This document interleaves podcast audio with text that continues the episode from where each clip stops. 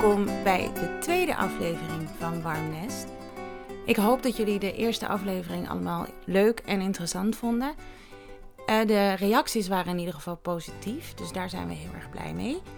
En we hopen dat jullie ook weer gaan genieten van het gesprek in deze aflevering. Dat gesprek is met Marjolein en zij vertelt over haar samengestelde gezin, over waarom ze fulltime werkt. En ja, ook nog over een heleboel andere dingen. Het was erg gezellig. Hopelijk vinden jullie het interessant om naar te luisteren. En na Marjolein gaan we luisteren naar Rianne. En Rianne die gaat vertellen over waarom het belangrijk is om iets vaker en bewuster ja te zeggen tegen je kind. Dat is eigenlijk de conclusie die ik er in ieder geval uit mee heb genomen. En ik ben benieuwd wat jullie vinden van wat zij uitlegt over dit fenomeen. Mijn naam is Mink Haveman. Ik maak deze podcast voor moedersingroningen.nl samen met SKSG. Als je nog niet geabonneerd bent op onze podcast, dan kan je dat doen via de Apple Podcast app, de Google Podcast app. Je kan ons volgen op Spotify. En daar waar je het leuk vindt om een leuke reactie of waardering achter te laten, daar zijn we heel erg blij mee. Stuur ook gerust een opvoedvraag in op de website www.warmnestdepodcast.nl. Dan gaan Rianne en ik daarmee aan de slag voor een volgende aflevering. Heel veel plezier met het gesprek met Marjolein.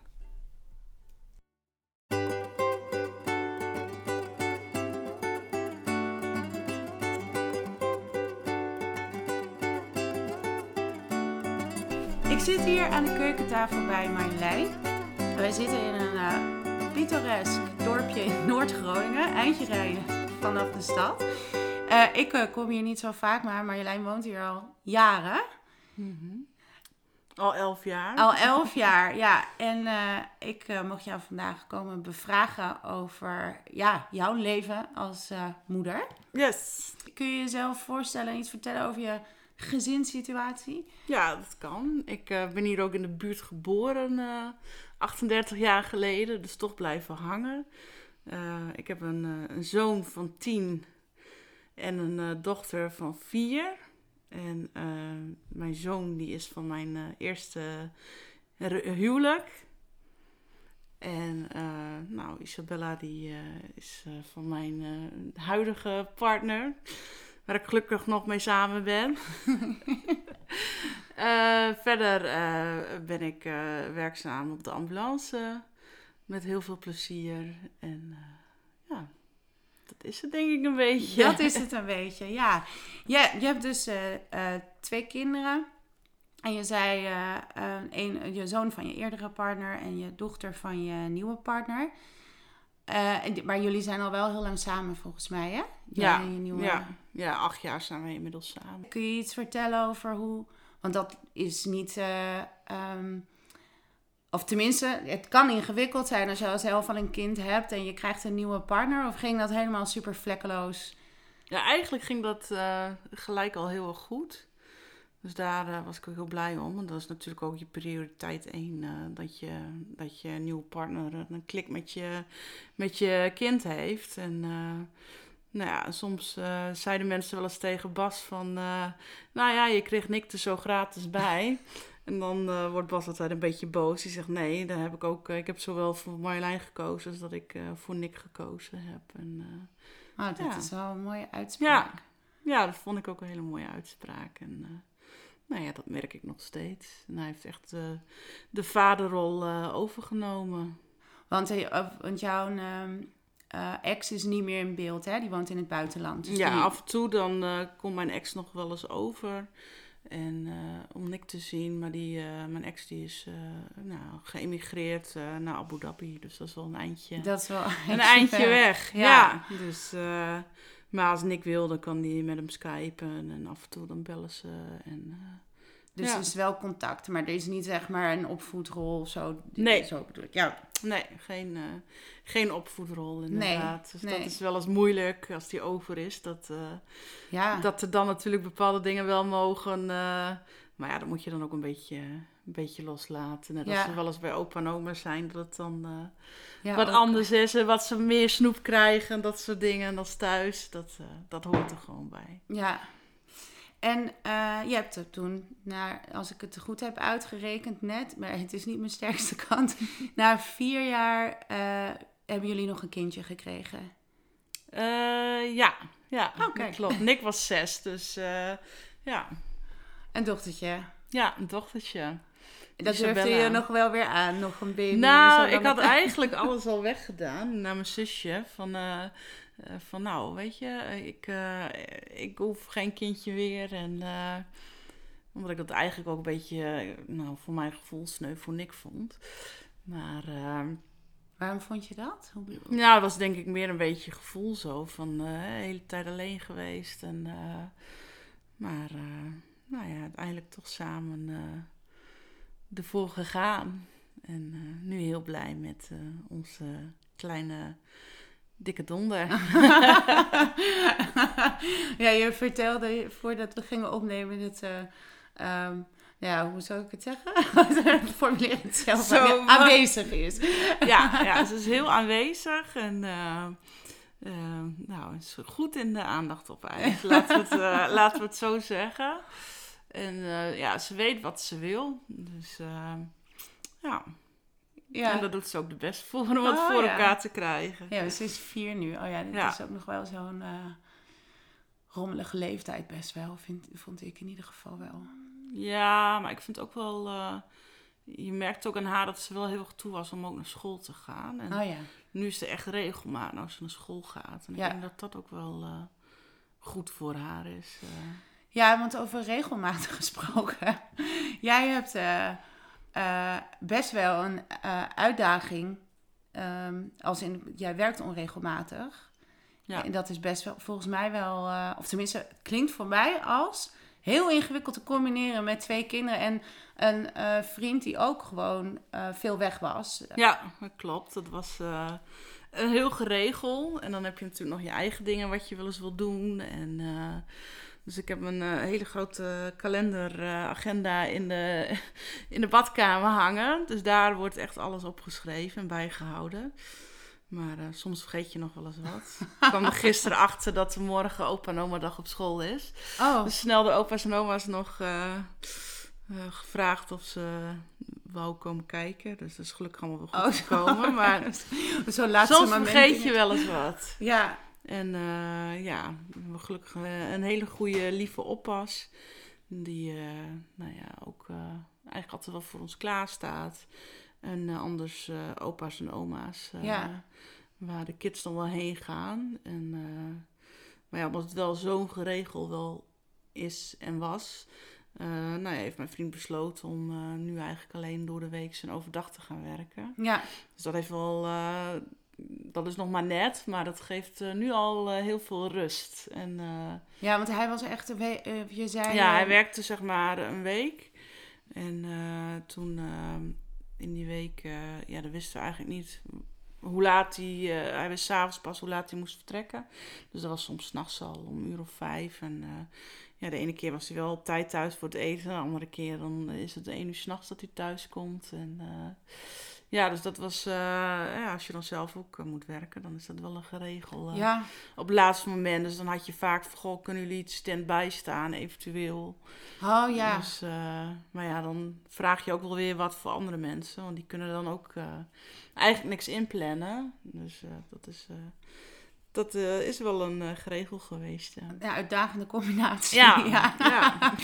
Maar nu is hij dus, hij zit er in ieder geval in zijn werk wat meer regelmaat. Ja. En jij werkt, vertelde je, fulltime. Ja, klopt. Ja. Dat is niet de meest, als we naar de cijfers kijken, is het niet de meest gebruikelijke keuze voor een moeder van jonge kinderen om fulltime te werken. Nee, dat klopt. Alleen, maar ik heb bewust die keuze gemaakt omdat ik ten eerste mijn werk hartstikke leuk vind. En ten tweede werken wij 9-uursdiensten. Dus dat is eigenlijk 4 dagen in de week. En wij houden ook van om lekker op vakantie te gaan en een keertje uit eten. En dan vind ik het prima zo eigenlijk. Ja, je vindt de financiële ruimte die je ervoor terugkrijgt. Ja, vind ik ook prettig. Maar weet je, je hebt ook ervoor geleerd om te doen. En ik heb het gelukt om te doen wat ik leuk vind. Dus het is voor mij ook geen straf. En op zich heb ik wisselende diensten, maar 2. Dus ik werk van 8 tot 5. Dus dan ben ik 's avonds gewoon thuis. Of ik werk van 5 uur 's avonds tot 8 uur 's ochtends. Dus dan ben ik de andere dag er weer. Ja. Dat zijn eigenlijk maar korte periodes dat ik eigenlijk niet thuis ben. Want ja, als ik om 5 uur moet werken, ja, die kinderen liggen rond 8 uur op bed. Ja, ja. En dan, dus eigenlijk dan zien ze je 3 uurtjes niet in 's ochtends. Dan ben je er wel weer. En krijg je er wel eens wat over te horen? Zijn er mensen die zich zijn er mensen die bijvoorbeeld vragen, goh, vind je dat niet te veel, te druk? Jawel, ja, er zijn wel mensen die zeggen van werk je fulltime en waarom? En dan leg ik dat ook wel uit. Kijk, ik heb natuurlijk werk wat de piepen moet overgaan, dan ga ik aan het werk. Maar er zijn natuurlijk ook periodes dat we gewoon op wacht zitten en dat je, nou ja, je een beetje met je administratie bezig bent van het werk. Maar ook periodes dat je gewoon in de luie stoel zit een filmpje te kijken. Dus het betaald. Betaald. Ja. Ja, dus het is niet dat je fulltime aan één stuk door bezig bent. Nee. Dat heeft ook gewoon zijn voordelen. Jij vindt het echt prima zo, deze combinatie. Ja, ik... Ja, mooi hoor. Ja. Je zei net over die slaapdiensten, wat je zei. Want ja, ik vind het natuurlijk ontzettend intrigerend dat je op de ambulance werkt. Want dat hoor je gewoon niet heel vaak. Maar toen zei je iets voor mij waar ik me echt geen voorstelling bij kan maken. Je zei namelijk, dan slapen we daar. En dan gaat de pieper af. Als er dan iets gebeurt, dan gaat de pieper af. En dan? Dan moeten we binnen 2 minuten in de ambulance zitten. Hoe dan? Ja, hoe dan? Ja, op duur raak je er ook wel in getraind. Dus ik heb zeg maar mijn trui aan een kapstokje hangen, mijn broek al instapklaar naast mijn bed liggen. En pak je kauwgom, want je hebt natuurlijk geen tijd om je tanden te poetsen en je make-up en je haar allemaal goed in model te brengen. Dus dat gaat heel snel. En als je pech hebt, kom je te snel overeind en dan val je zo weer achterover. Dus het is echt rennen en gaan. Ja, rennen en gaan. Ja, en inderdaad, wat wel... Kijk, ik kan dan gelukkig nog naast de chauffeur zitten, maar die moet inderdaad binnen 2 minuten met spoed rijden. Dus daar heb ik eigenlijk dan nog wel meer respect voor. Ja. Want dat zou mij denk ik niet lukken. Nee, ja, en dan kun je nog eventjes goed wakker worden terwijl je naast hem zit. En dan totdat je ter plaatse bent. Ja, ja. En dan heb je natuurlijk ook wel... ligt natuurlijk wel aan wat er aan de hand is. Maar vaak toch wel adrenaline waardoor je echt wel goed wakker bent. Ja, en goed functioneert. En Ja, we hebben te maken met een, wat is het? Een koffie? Is het een koffiezetapparaat. Oh ja, die zit aan het spoelen. Die spoelt. Wat gezellig. Ja. Ja. Hoe lang duurt dit gemiddeld? 3 uur, nee. Ja. Nee, hij is nou klaar. Hij is nou klaar, oké. Dat geeft ook niks, maar dan weten de mensen thuis ook even... Dat we ook koffie drinken. Ja, dat we ook koffie drinken.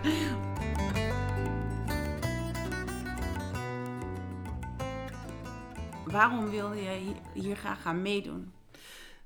Omdat ik denk dat iedereen wel wat te vertellen heeft. En iedereen op zijn eigen manier zijn gezin draaiende probeert te houden. En misschien dat we allemaal wat van elkaar kunnen leren. En, zoals... Een kalender ophangen in de badkamer. En daar dan ook op kijken. En daar ook op kijken, inderdaad. Ja, en... omdat wij ook wel een gecombineerd gezin natuurlijk nu zijn. En met het werk. Ja, want hoe dat gecombineerde gezin, hoe ervaar jij dat? Hoe moet dat een beetje... Op zich, ja, ik ben gewoon heel blij dat Bas en ik gewoon zo'n klik met elkaar hebben. En... Het was wel spannend, vond ik toen, als je samen een kindje krijgt, dat je denkt van nou, hoe gaat het dan? Gaan die rollen dan anders zijn? En zie je dan verschil in wat is wel echt eigen kind en wat is niet echt eigen kind? Maar nee, dat is wel, vind ik, een spannende periode. Maar nee, dat gaat eigenlijk hartstikke goed. En daar merk ik niet heel veel verschil in, gelukkig. Ik denk dat iedereen die in een gecombineerd gezin draait of wenst, daar ook wel over nadenkt. Ja. Hoe handel je dat dan met elkaar ook, maar ook op persoonlijke basis? Dus het gaat natuurlijk niet altijd vanzelf. Nee, dat klopt. Maar ja, dan is het denk ik belangrijk dat je met elkaar in gesprek blijft. En kijk, kinderen zijn natuurlijk ook wel heel slim. En die proberen natuurlijk ook wel eens wat ze weten, wat ze bij de een bijvoorbeeld voor elkaar krijgen en bij de andere niet. Dus ik denk dat het dan gewoon belangrijk is dat je die dingen niet bespreekt waar de kinderen bij zijn. Maar, ja, precies. Dan weten ze te veel. Ja, en dan weten ze ook, als ik dat zeg of dit wil, dan vindt een discussie plaats. Maar, ja, ik denk dat dat wel belangrijk is. Dat je met elkaar ook in gesprek blijft. En bijvoorbeeld laatst, toen dacht ik van, ik weet niet, Nick is wat stilletjes. Zit hij niet helemaal lekker in zijn vel? Of wat is er? Nou ja, en de kleine, die eist natuurlijk wel veel aandacht op. En dan blijft hij wel eens een beetje achter, hoewel je dat niet wil. Maar ja, soms dan, dan gaat dat vanzelf een beetje. En dan bespreek ik bijvoorbeeld wel met Bas van, misschien is het verstandig dat je eventjes met Nick alleen wat gaat doen. En, dat hij even wat extra aandacht. Ja, dat hij even wat extra aandacht krijgt en wat mannen dingen. Dus dan zijn ze leuk aan het karten geweest. Bij kardingen met z'n tweetjes. En dan werkt dat? Ja, dat zie je wel. Dat hij dan wel heel enthousiast is en opfleurt. Ja, want jij zei dat je ook daar ook bewust voor kiest om met je kinderen zelf, ook met je kinderen apart... dingen te doen. Ja, ik denk wel. En of dat misschien ook met het leeftijdsverschil met de kids te maken heeft. En Nick die is heel erg geïnteresseerd in alles wat met de Tweede Wereldoorlog te maken heeft. We zijn zo'n 2 jaar geleden, toen hadden ze vakantie in juni. En toen zijn we met z'n tweeën naar Frankrijk gereden. En eigenlijk alle stranden bij langs gegaan. Toen waren we ook op D-Day zelf daar. Oh, nou, dat heeft ons beiden dat zoveel, eigenlijk zoveel indruk gemaakt. En ik vind het zelf ook iets belangrijks, dat we ons bewust ook blijven van onze vrijheid. Want het is natuurlijk nog heel kort geleden eigenlijk. Want onze opa's en oma's hebben het allemaal nog meegemaakt. En ook wel belangrijk dat dat niet vergeten wordt. Nou ja, en dat die... daar lopen gewoon nog een aantal veteranen. Natuurlijk elk jaar wordt dat minder. Ja. Die mensen zijn al in de 90, de meeste. Dus, maar dat was vast heel indrukwekkend voor hen. Ja, was echt voor ons beiden eigenlijk. En nog wel meer dan dat ik verwacht had. Bewustwording als je daar op zo'n strand loopt. Dat je denkt, jeetje, wat zijn die veel jonge levens verwoest. En... ook het respect wat je daar ziet naar de veteranen toe. Van, mensen zijn gewoon nog zo blij in die omgeving. En die mensen worden op handen gedragen, die veteranen. Ja. En, dat vind ik wel heel mooi om te zien. En dit jaar is het 75 jaar geleden. Dus dan had ik zoiets van, dan moeten we het nu ook meemaken. Ja. Dus gelukkig een dag, de maandag hebben we vrij gekregen van school. Oh ja. Dus volgende week woensdagmiddag, dan vertrekken we. Oh oké. Oh ja, want het is natuurlijk heel educatief, dus terecht. Ja. Dus hij, zoals hij moest een spreekbeurt doen en dat doet hij dan ook over een onderwerp wat zich daar heeft afgespeeld. En, het is ook een beetje kwaliteitstijd dan. Ja, met ook kwaliteitstijd met z'n tweetjes en... dat is wel leuk, want Nick is nou 10 natuurlijk. Dus dat wordt ook wel een beetje een puber. Maar het is mooi om te zien dat... hij kletst dan echt de oren van mijn kop. En over van alles en nog wat. En zij geniet daar ook echt van. Ja, hij geniet daar zeker van. En ik ook. Ja. Het is wel moeilijk. Ik heb echt al wel een paar keer een traantje gelaten. Dat ik dacht van, mijn kleine meidje zie ik dan een aantal dagen niet. Maar Ja, het is die heeft ook... het goed bij papa, dus dat komt ook helemaal goed. Nou, en het is ook wel een ander... Ja, tussen mijn kinderen zit natuurlijk ook heel veel leeftijdsverschil. En het is gewoon een andere reis die je maakt als je met nog een veel kleiner kindje meeneemt dan als je... En met z'n allen is het natuurlijk ook ontzettend leuk, maar helemaal voor zoiets. Ja. Nou ja, bij Bas, die laat me daar ook wel vrij in. Want ik heb ook wel gezegd van, goh, we gaan een keer met elkaar. Maar ja, hij zegt, mijn interesses liggen daar niet zo. Dus ja dan is het, heel makkelijk natuurlijk. Ja, dit is ook wel mooi. Dat je gewoon dan ook die ruimte aan elkaar kan geven om die dingen te doen. Nou, ik denk dat ook wel belangrijk is. Dat je naast je gezin ook wel de tijd voor jezelf moet, voor elkaar, maar ook wel voor jezelf... tijd moet nemen. Ja, maar tijd. Want jij ging even opzommen wat jij allemaal... Want dan werk je fulltime. En dan zeg je, ja, maar dat valt dan mee. Want we hebben 9 uur, is maar 4 dagen. Maar dan ga je opzommen wat je allemaal nog meer doet. En dan denk ik, nou, ik ben ook niet vies van werken. Maar hoe dan, Marjolein?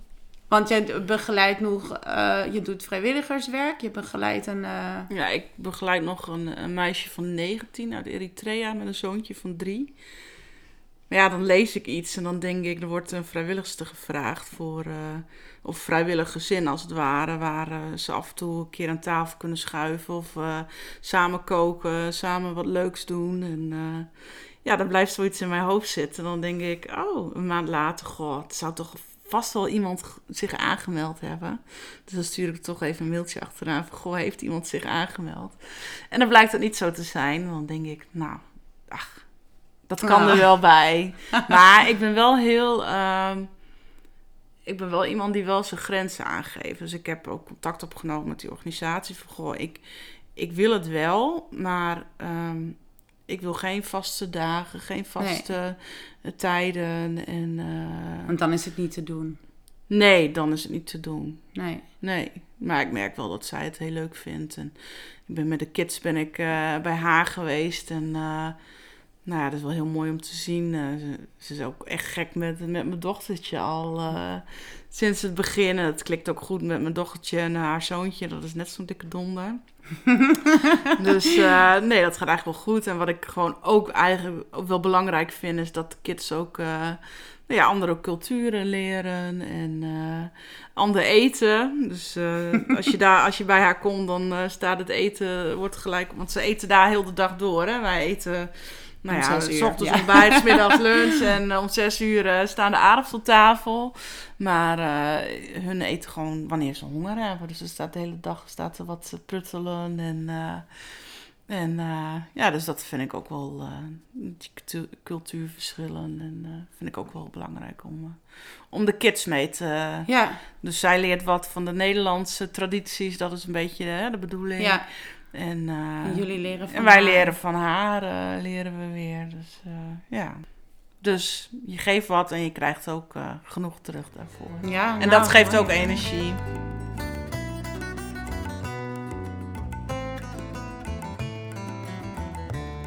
Toen we net dit even voorbespraken, toen zei ik... Oh, ik zet snel ik ga snel opnemen, want je zegt allemaal leuke dingen... en straks vergeten, want dan was ik het alweer bijna vergeten. Maar jij zei, eigenlijk heb ik mijn vriend helemaal niet nodig. Dat zei jij. Nee. Ik weet niet of ik het zo zei. Het ging meer om dat een collega van mij een beetje zo de vraag... Goh, hoe kan het toch dat zoveel mensen uit elkaar gaan? En toen gaf zij eigenlijk ook zo aan... Want ik dacht van weet je, is het dat mensen toch te snel opgeven... of toch te veel op zichzelf zijn En toen zei ze, Majo, maar vrouwen, die worden gewoon al zelfstandiger. En vroeger was het zo dat de man die werkte en de vrouw die bleef thuis voor de kinderen. En de man die regelde alles, die regelde vroeger alle papieren, rompslomp en noem maar op. En dat tegenwoordig wij natuurlijk bijna allemaal werken.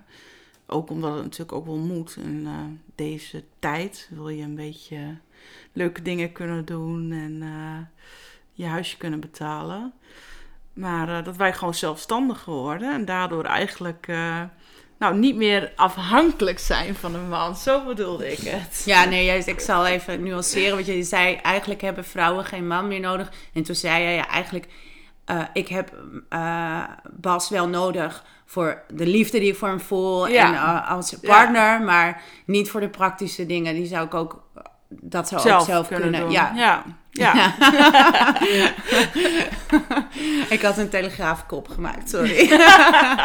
Maar ik vond het wel een interessante gedachte. Ja, ik ken niet verder of dit onderzocht is en hoe dit zit. Maar het klinkt natuurlijk best wel logisch. Maar wat vind je van dat? Want jij bent dan natuurlijk een zelfstandige vrouw. Je verdient je eigen geld. Mm. Je regelt alles zelf. Maar hoe kijk je daar tegenaan? En vind je het goed zo? Vind je dit past bij je? Of denk je van dit zouden we eigenlijk niet moeten willen? Weet je, dat wij niet afhankelijk meer zijn van mannen financieel. En dat wij meer zelf ook kunnen klussen en zo. Ik denk dat dat iets goeds is. Ook om gelijkheid wat meer te krijgen. Maar ik denk...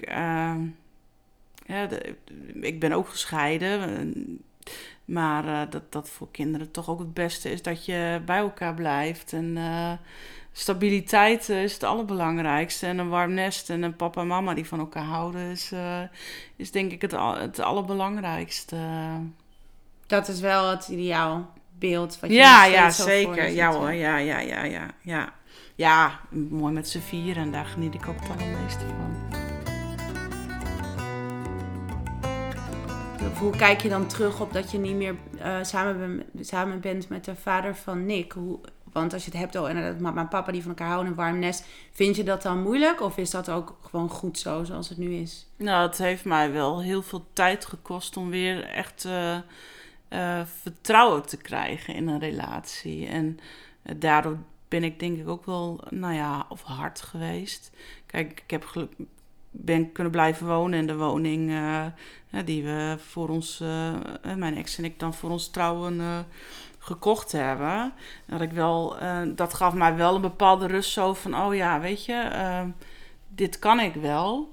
Maar ook wel het vertrouwen in een relatie weer. Van, waarom zou Bas niet weggaan? En dat heeft, ik denk zelfs wel 5 jaar geduurd voordat ik dat echt helemaal... heb kunnen loslaten. Dat ik de angst had van, je kan elk moment weggaan. Of,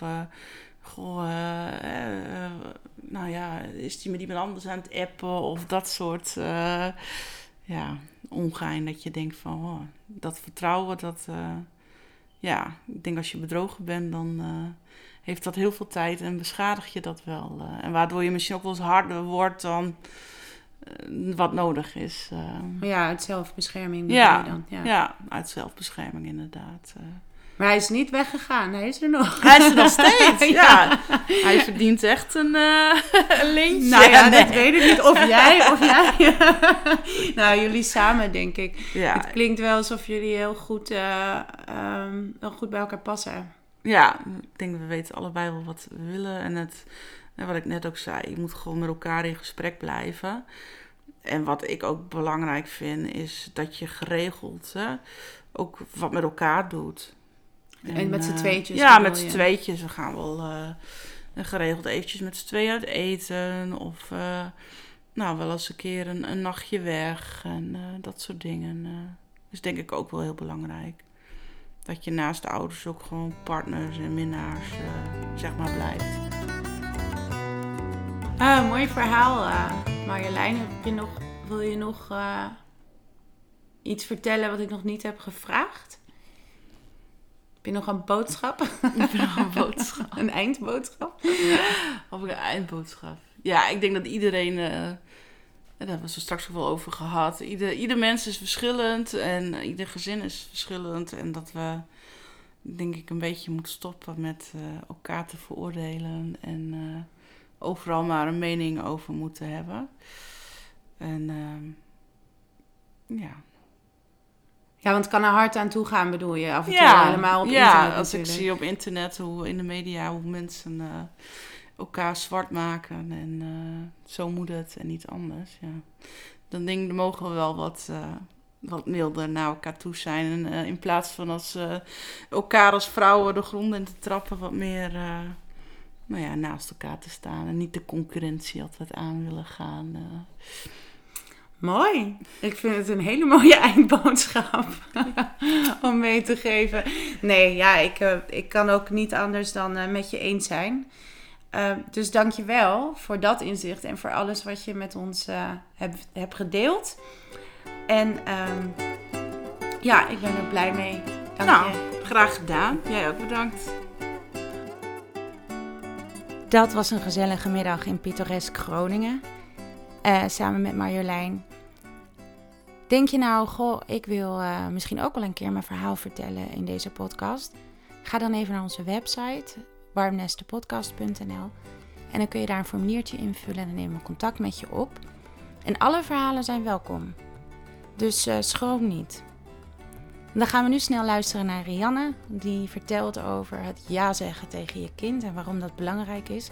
En nog allerlei andere van mijn vragen beantwoord. Veel plezier.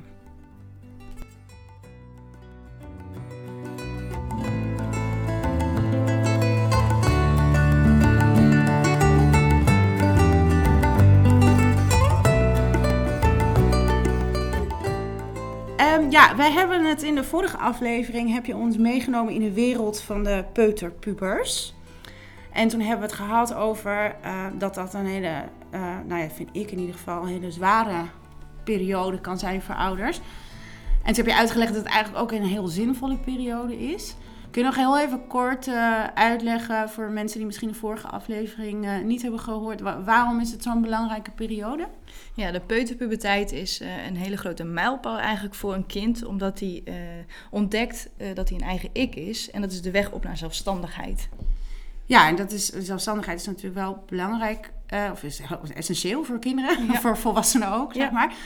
Nou, ik vond dat een heel mooi inzicht, maar ik heb toen ook wel gezegd van op een gegeven moment weet ik nog dat je zei, nee is nee, dat je als ouders consequent moet zijn en dat nee, nee is. En toen zei ik, maar in mijn geval, ik heb zelf nog een peuterpuber, maar ik denk dat het ook wel herkenbaar is dat voor peuters nee ook nee betekent.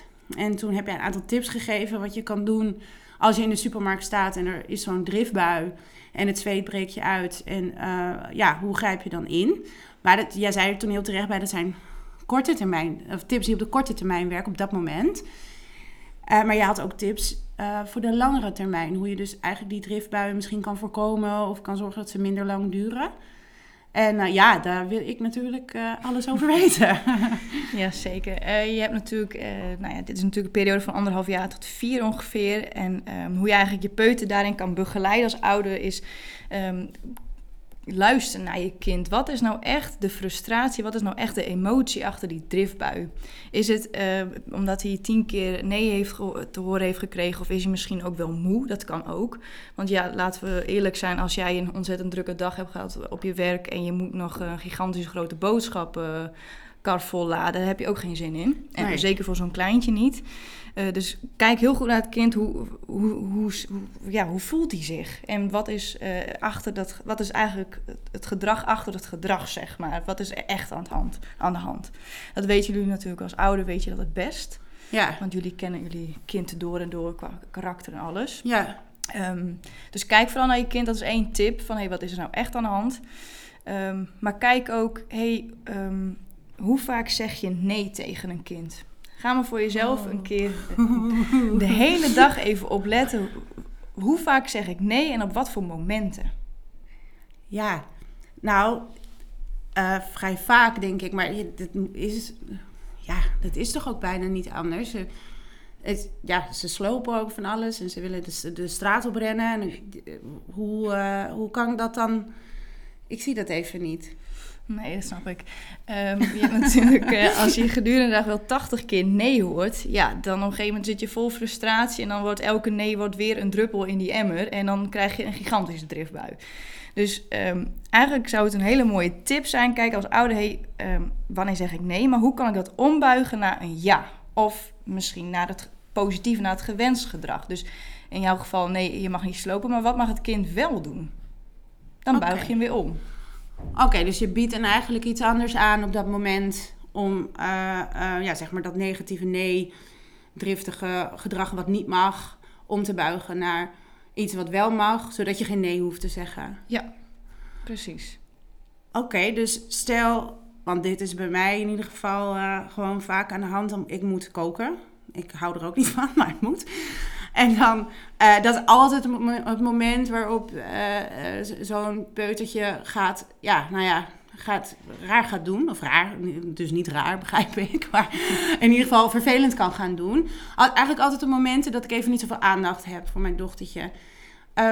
Maar ja, ik moet ook koken. Ja. Kunnen jullie het niet samen doen? Samen koken? Ja, want het is natuurlijk de peuterpuberteit, dus op weg naar zelfstandigheid. Het zijn hele kleine taakjes. Hè? Je hoeft natuurlijk niet je kind laten aardappels schillen. Dat is natuurlijk niet de bedoeling. Maar we zijn er bijvoorbeeld zoals heel klein aardappels wassen of groenten wassen. Dat kan een kind ook heel goed zelf doen. En het is een stukje moment waarin je alle aandacht hebt voor het kind, met het kind. En je bent bezig met eten. Dus het zijn allerlei dingen in één. Dus het is ook nog een winst. Ja. Dat is, ik voel me een beetje dat ik daar zelf niet op gekomen ben. Maar goed, we zitten ook niet voor niks hier natuurlijk. Want ja, ik denk ook dat het te maken heeft. En dat hoor ik ook wel van vrienden en vriendinnen om me heen. Dat je in de waan van de dag, zie je het soms ook gewoon niet meer. Wat dan kan helpen. Ik vind dit een hele, hele mooie tip. Dus jij zegt ga proberen minder nee te zeggen. En probeer daar waar je eigenlijk niet nee kan zeggen een ja aan te bieden. En ga dingen samen doen, zodat je de aandacht houdt bij het kind, ook als je eigenlijk iets anders moet doen. Ja, het is natuurlijk ook dat op een dag, kinderen hebben bijvoorbeeld een lange schooldag gehad, of zijn er een crash geweest, of ergens anders. En die willen jouw aandacht, want jij bent eigenlijk, is mama en papa is er, dus je wil aandacht hebben. Dus ze gaan soms dingen doen om aandacht te krijgen. En dan is het heel vaak een nee is dan negatieve aandacht. Maar hoe kun je dat nou ombuigen om genoeg aandacht te bieden om echt individuele aandacht te hebben voor je kind, maar ook om dingen samen te doen. Ja. Daar wordt het kind heel trots van, is goed voor het zelfvertrouwen en heel goed voor de zelfstandigheid weer van het kind. Wat weer allemaal in die fase hoort. Ja, dus dan draag je eigenlijk op die manier ook bij aan de ontwikkeling in die peuterpuberteit. En dan zijn ze misschien wel sneller klaar mee, of is dat... Ja, kan ook. Ja, want ze zijn eigenlijk een soort verzadigd, omdat ze zelf inbreng hebben gehad. En het is geen strijd. Het is een heel mooi moment geweest, een heel liefdevol moment. Ze hebben zelf iets mogen doen, op hun eigen manier ook weer. Want als jij ook gaat vertellen hoe het allemaal moet, terwijl het ook op een andere manier kan... probeer vooral hun eigen creativiteit daar ook in los te laten. Ze mogen zijn wie ze zijn en hoe ze dat allemaal doen. En dan ga je dus ook accepteren dat het... gewoon een dik zootje kan worden. Precies, dat er allemaal water op de grond kan liggen. Ja, en, zeker. Ja, dat hoort er ook bij. Nou, oké. Ik ga dit proberen. Ik zal misschien wel privé nog even laten weten hoe het heeft geholpen. Als het een succes is geweest, dan deel ik het zeker. Ik vind het een heel mooi inzicht over deze peuterpuberteit. Ik heb nog één vraag, want... niet elk kind komt die fase, zeg maar, sommige kinderen die hebben hele heftige driftbuien, heel vaak, en sommige kinderen bijna niet, of dat merk je bijna niet. Waar hangt dat mee samen? Is dat het karakter van het kind, of zijn dat betere ouders? Nou, zeker niet. Op het moment, het is natuurlijk ook, je kan het ook even omdenken. Op het moment dat een kind bij jou een driftbui laat zien, dat is eigenlijk een heel goed teken voor jou als ouder. Want wat gebeurt er nou? Een kind voelt zich goed genoeg, veilig genoeg om die driftbui, om die emoties te laten zien. En dat is fantastisch, want een kind laat zijn frustratie eruit. En dat moeten we ook hebben, want anders kropt het op. Dus en die heftigheid van die driftbui hangt weer samen met het karakter en met het temperament van het kind. Maar ook, wat heeft het kind eigenlijk meegemaakt? Want je kan natuurlijk voorstellen, in sommige situaties dan kan het kind wel exploderen. En sommige is misschien wel een hele kleine emotie. Ja. Dus het heeft eigenlijk met meerdere factoren wel te maken. Oké, nou dus eigenlijk is dat ook de vorm van weerstand die je peuter biedt, dat is een compliment. Ja. Nou, kijk. Daar kom je deze fase al een stuk beter mee door. Ik wil je voor nu hartelijk bedanken. Ik kom natuurlijk weer langs met nieuwe vragen. Maar hier, ik vond dit heel waardevol. Dus heel erg bedankt. Graag gedaan.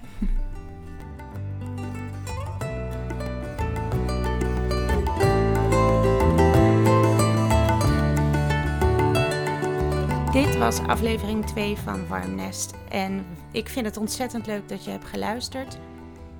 Volgende keer gaan we luisteren naar Sangita. En Sangita vertelt echt ook weer een heel bijzonder verhaal over dat zij geadopteerd is, over wat het geloof betekent in haar leven en het leven van haar gezin. En daar heb ik niet zoveel verstand van, dus dat was voor mij dan weer heel leerzaam. En het gaat ook nog over een heleboel andere dingen. Dus luister vooral. Rianne gaat ook weer vragen beantwoorden. Dus stuur ze in en tot de volgende aflevering.